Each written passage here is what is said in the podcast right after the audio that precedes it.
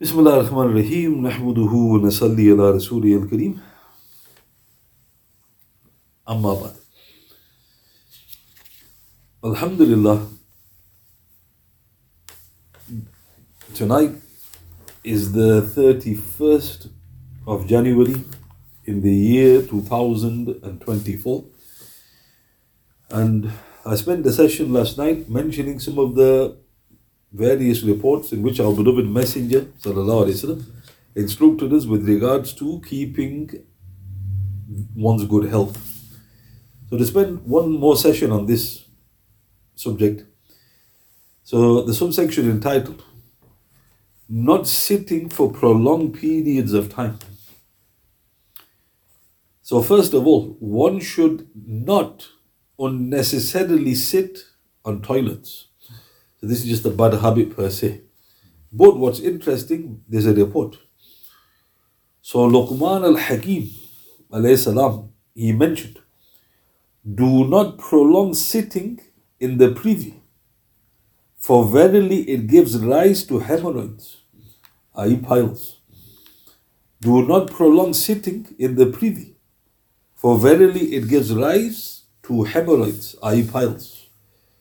This is recorded in Luqman al-Hakim wa Hikmah number 138. So Luqman was famously known. He was known for his wisdom. And Allah the Almighty has honored him by mentioning a surah in his name, Surah Luqman.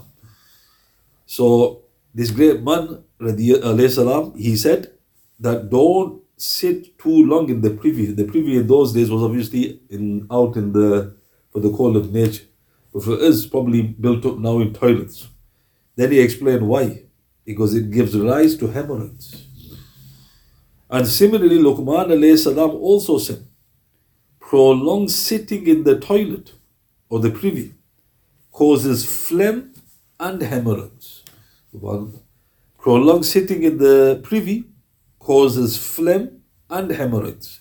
This is recorded in Nushatul Majalis 1 110. So that's interesting. Phlegm. Phlegm is usually a sign that you've got a virus kicking in the body.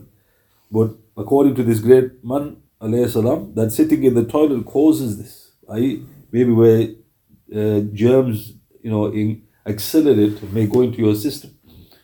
And clarifying further, Luqman salam also said, Indeed, an extended sitting for a need causes stress and anxiety to the liver it gives rise to hemorrhoids and it sends heat to the head.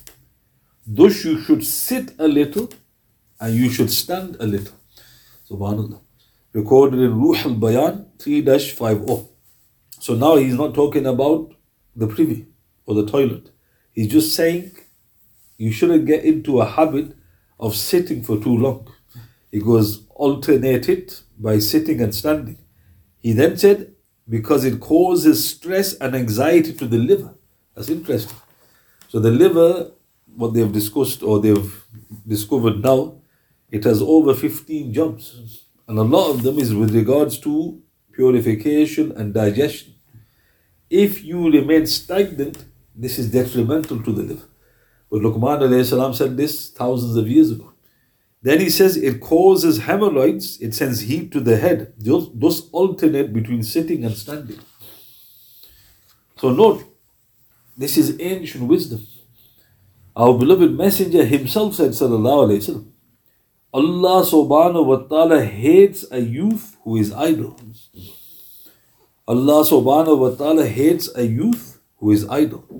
This is in Daylami in his Musnad al-Firdaus 1-193, Abu Nu'aym al-Hilya, Hafiz Shawqani in his Fawaid, page 147, Imam Ghazali in his Ihya, in the chapter on patience, page 47 of the English translation. So when you're older, maybe you've got some more excuse. Your energy isn't at the level as it was. But even then, they say you should still keep the blood circulating. But there's no excuse for the youth. And the Prophet himself said, Sallallahu Alaihi Wasallam, Allah Ta'ala detests that youth who is, I mean, he got so much energy.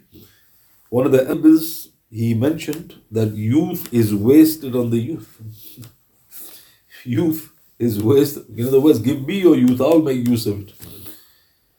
So, note hemorrhoids are mentioned in particular.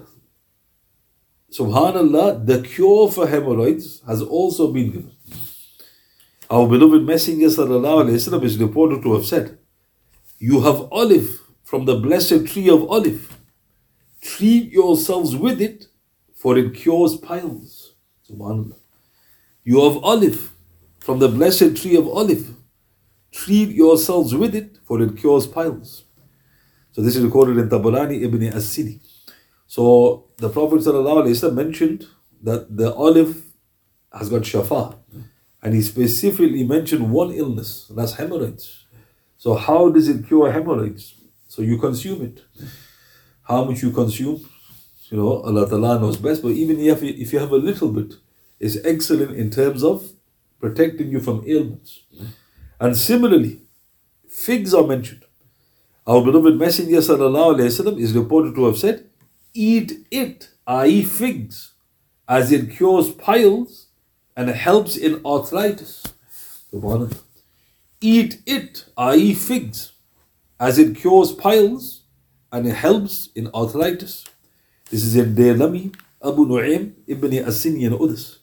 So figs is uh, uh, teen in Arabic. Zaytun is uh, the olive. And famously, there's a surah called Surah Teen. What teen was zaytun. The two fruits are mentioned together. Teen is the uh, fig, and zaytun is the olive. So why is Allah Ta'ala swearing by them? What teen? By the fig, sorry, by the fig and by the olive was zaytun.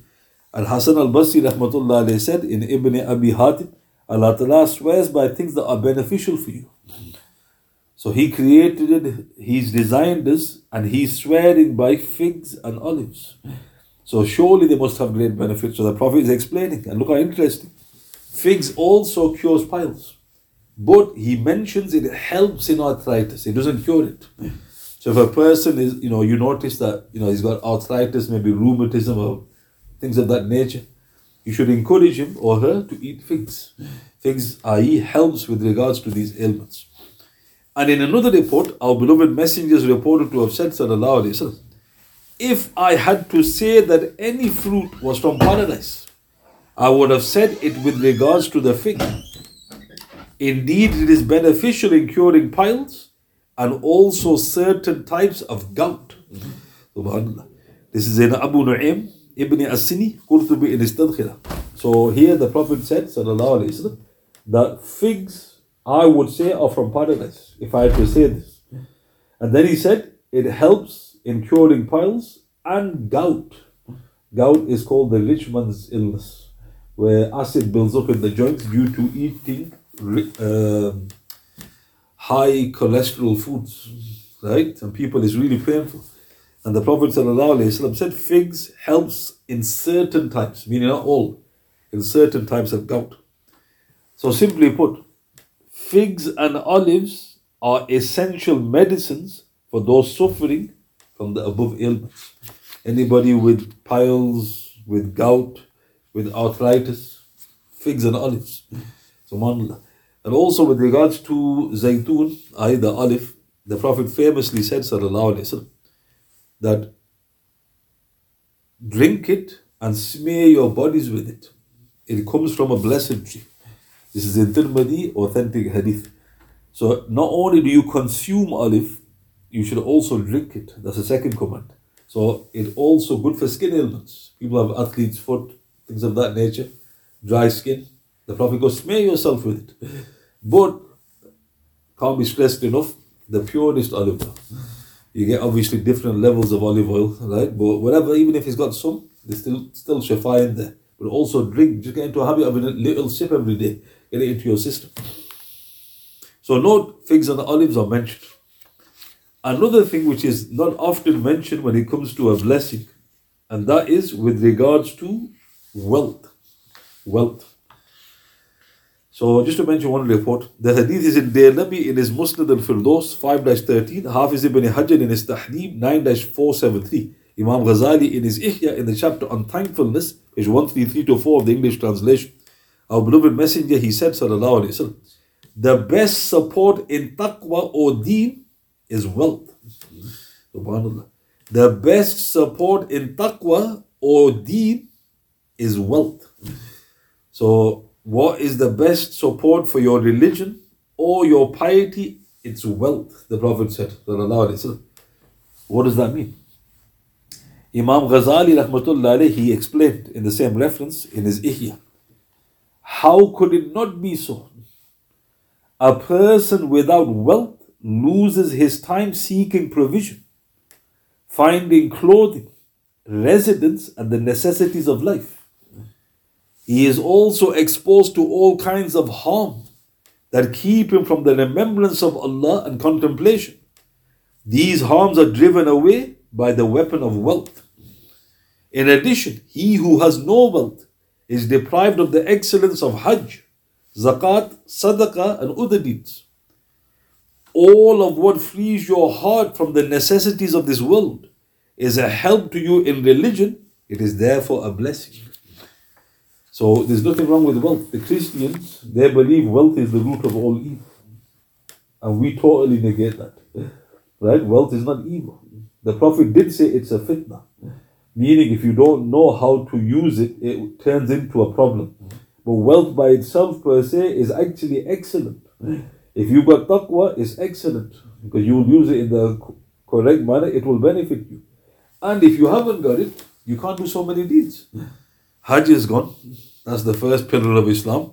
Secondly, zakat. So two pillars are affected. Hajj is not further upon you, nor is zakat. Sadaqah. And of course, anything related to wealth, you can think of any other good deeds. And if your heart is therefore free, something causes it to be free from worries, is excellent. And wealth is an excellent thing. So we have nothing at all but goodness in terms of wealth. This is why the Prophet famously said, Sallallahu Alaihi Wasallam, How good is wealth for a righteous man? How good is pure wealth for a righteous man? In Imam Ahmad's Musnad Sahih Hadith. So wealth doesn't just mean money. Someone once said, prosperity is from wealth. Luqman salam replied, no. A prosperous person is he who, when goodness is sought from him, it is found. Otherwise, he frees himself from the people. Subhanallah. This is in Al Bidayah 2 112. So, wealth isn't prosperity per se. Yes, you are prosperous in one sense, but prosperity is the truly prosperous, is that you you're the person who benefits others. And if you don't find anybody to benefit, you benefit yourself. Luqman salam said, He is the prosperous. Look how simple the formula. So apply it to yourself. Do you benefit others? If the answer is no, then you're not prosperous. And if you, are you benefiting yourself? That sounds a very strange question to ask. And if you got double no, then obviously it doesn't matter if you're a millionaire. How can you be prosperous? So this is what prosperous means according to the great Luqman alayhi salam. And similarly, Abu Darda related radiyallahu he asked, Ya Rasulullah, sallallahu it is more beloved to me to acquire good health, so that I am thankful rather than being tested and I observe patience. Is this correct? Excellent question. The Prophet said, وَرَسُولُ اللَّهِ يُحِبُّ مَأَقَلْ Rasulullah loves good health, just like you. This is recorded in Al-Haythami in Majma' al-Zawa'id 2-290 with a weak chain of transmission. So what was the question? So Abu Darda, he was thinking, these are both excellent. You've got good health and you are showing gratefulness for it. Excellent. Or you are being tested and you show patience because that's excellent. But he said, Abu Darda, I prefer good health and to do gratitude. But then he asked, Am I like Ya Rasulullah? So the Prophet said, Rasulullah loves good health, i.e., and ease, just like you. I.e., rather than being tested and then to show patience. So this is important. They're both excellent, but what is the one that the Prophet preferred? Ease. But what's strange? It's harder to be grateful in ease. It should be easier. Why? Because when you're tested, you have to be patient. You got no choice. Somebody goes, you're ill. You can't say, well, well, you doesn't matter. You have to be patient. But when you're in ease, Are you grateful? So he goes, it's better to be in that state. And also what's interesting, you got two of the great prophets. You've got Ayyub alayhi salatu wasalam, and you've got Sulaiman alayhi salatu wasalam. These are two great prophets mentioned in the Quran.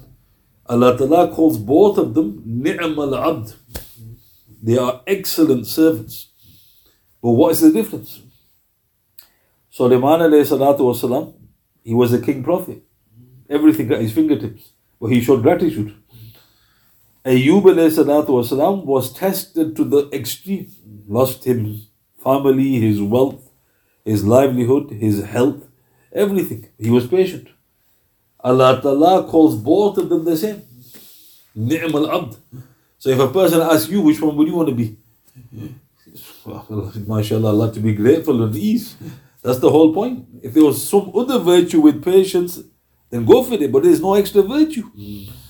And this is why Sufyan ibn Uyayna said this in Bayhaqi in Shu'ab al-Iman. Those to be in ease and be grateful is better than hardship with patience. For both carry the same rewards. SubhanAllah.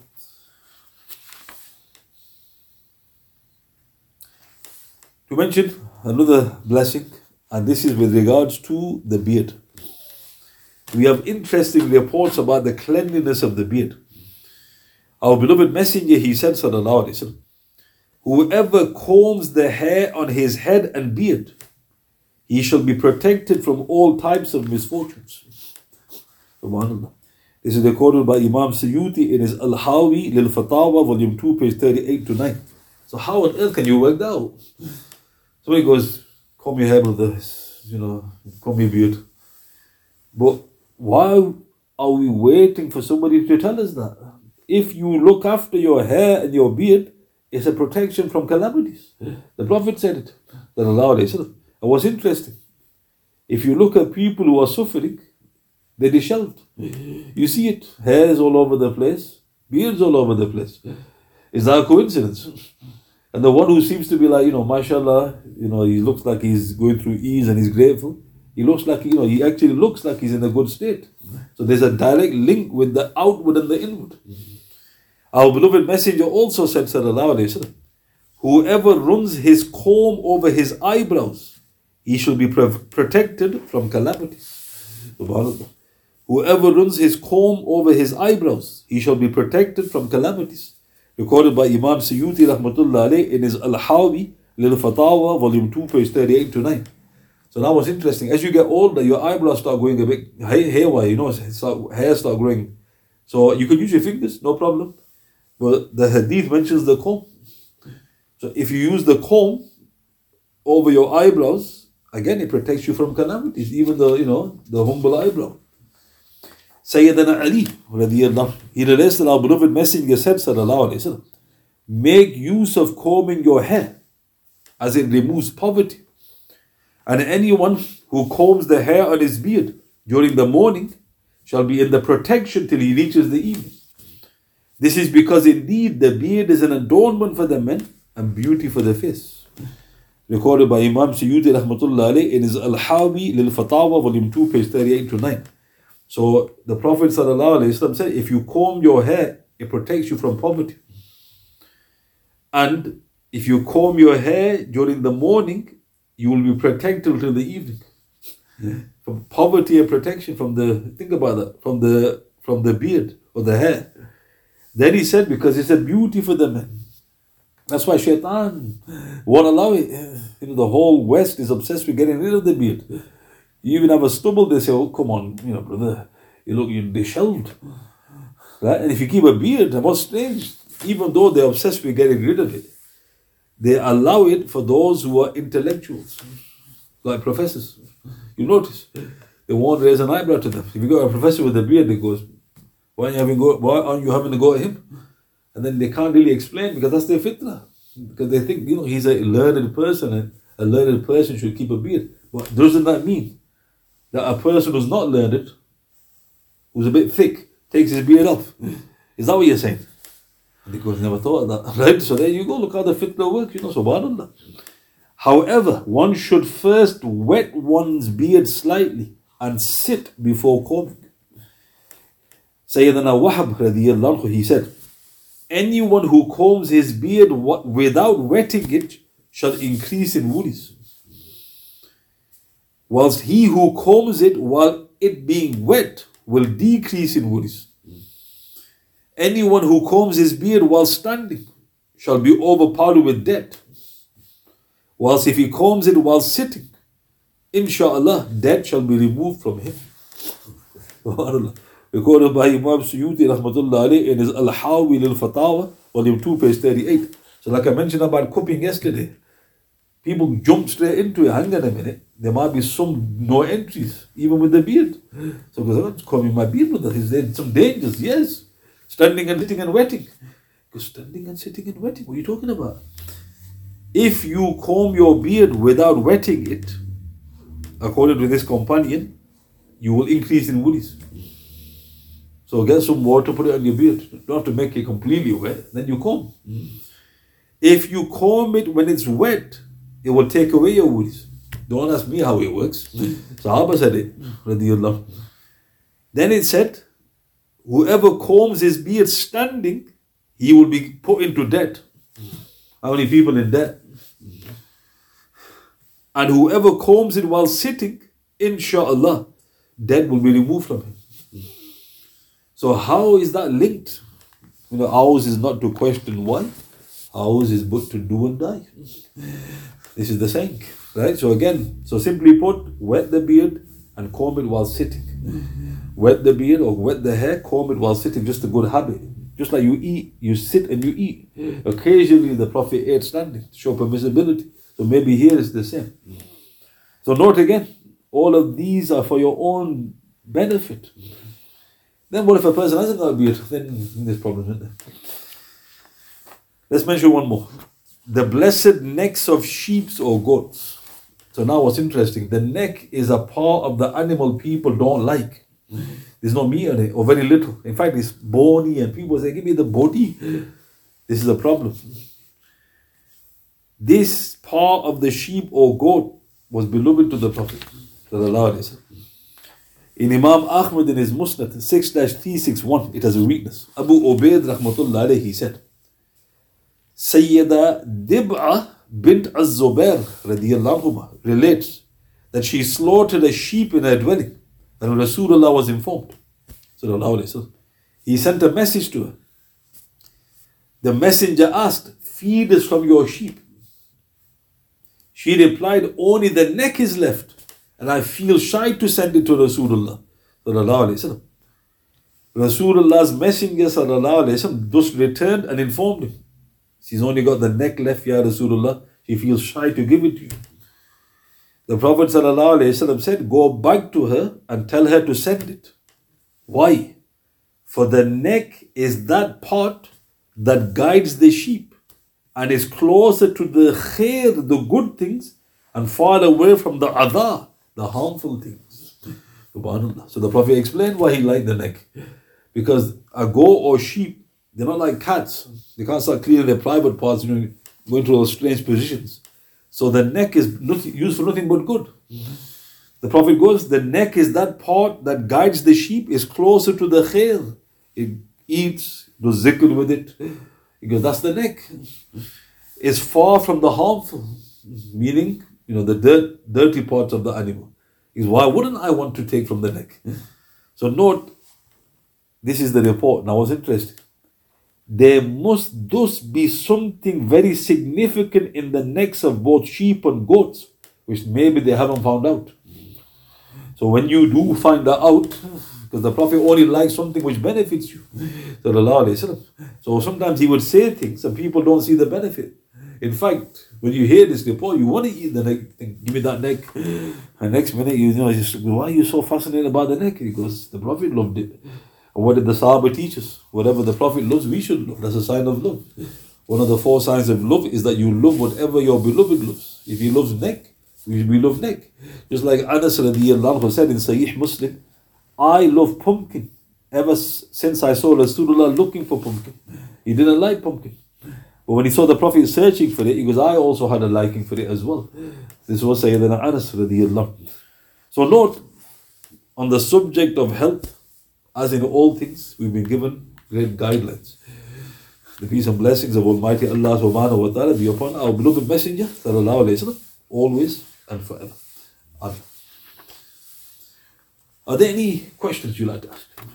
You mentioned like um, spend time in privy Yes. leads to uh, idols. Yes. What about those who uh, got, got a whisper or a habit of spending time in the toilet, but that's more of a like a Yeah, spiritual level. yeah. Yeah, so this is the thing. That's why the whisper is taking place. The shaitan wants you to spend more time in the toilet. That's the whole point. So, you know, if you think about it, shaitan is not a game to him. It might seem like a game to us, you know, like you play a game against another person. His games are to destroy you. So why do you think you got whispers? So a person goes, I just want to make sure that my wound is intact, this, that, and the other. So the response is, but you're spending more time in the toilet. Because is there anything wrong with that? Because yes, that's what the shayateen are. So that's the first problem. And the second problem is, are you more pious than Rasulullah? He told you the limits. So note again, this is why. So again, if you have this whispers, you just make a dua, Ya Allah, please eradicate this. One of the excellent ways to get rid of it is to do wudu with somebody sitting next to you. So you go into the wudu khana of the masjid, let's say, and you say to him, look, when it gets to ma, you might have a whispers, maybe your, your hair. He goes, please just do wudu with me. And the person doing wudu next to you, he does his wudu, right? And he does it, he does the fun of the wudu, the bare minimum. So that straight away affects the person with whispers because he's thinking, you're not even in wudu. So he'll do the wudu and he goes, right, man, let's go. So now that thing that's in the heart will start getting agitated. But it helps because you see, look, he's praying now. He's, he might even lead the prayer and praying behind him. How can his prayer be valid and mine not? So this is one way to get rid of the, the whispers. But you should also ask Allah subhanahu wa ta'ala to help you. And those people who spend more time, you notice they get ill. They get physically ill as well, astaghfirullah. Are there any other questions? سبحان بحمده سبحانك اللهم وبحمدك أشهد لا إله إلا أنت أستغفرك وأتوب إليك واعوذ بالله من الشيطان الرجيم. سبحان ربك رب العزة عما يصفون وسلام على المرسلين والحمد لله رب العالمين. بسم الله الرحمن الرحيم. والأصل الإنسان لفي خسر الذين آمنوا وعملوا الصالحات وتواصوا بالحق وتواصوا بالصبر صدق الله العظيم.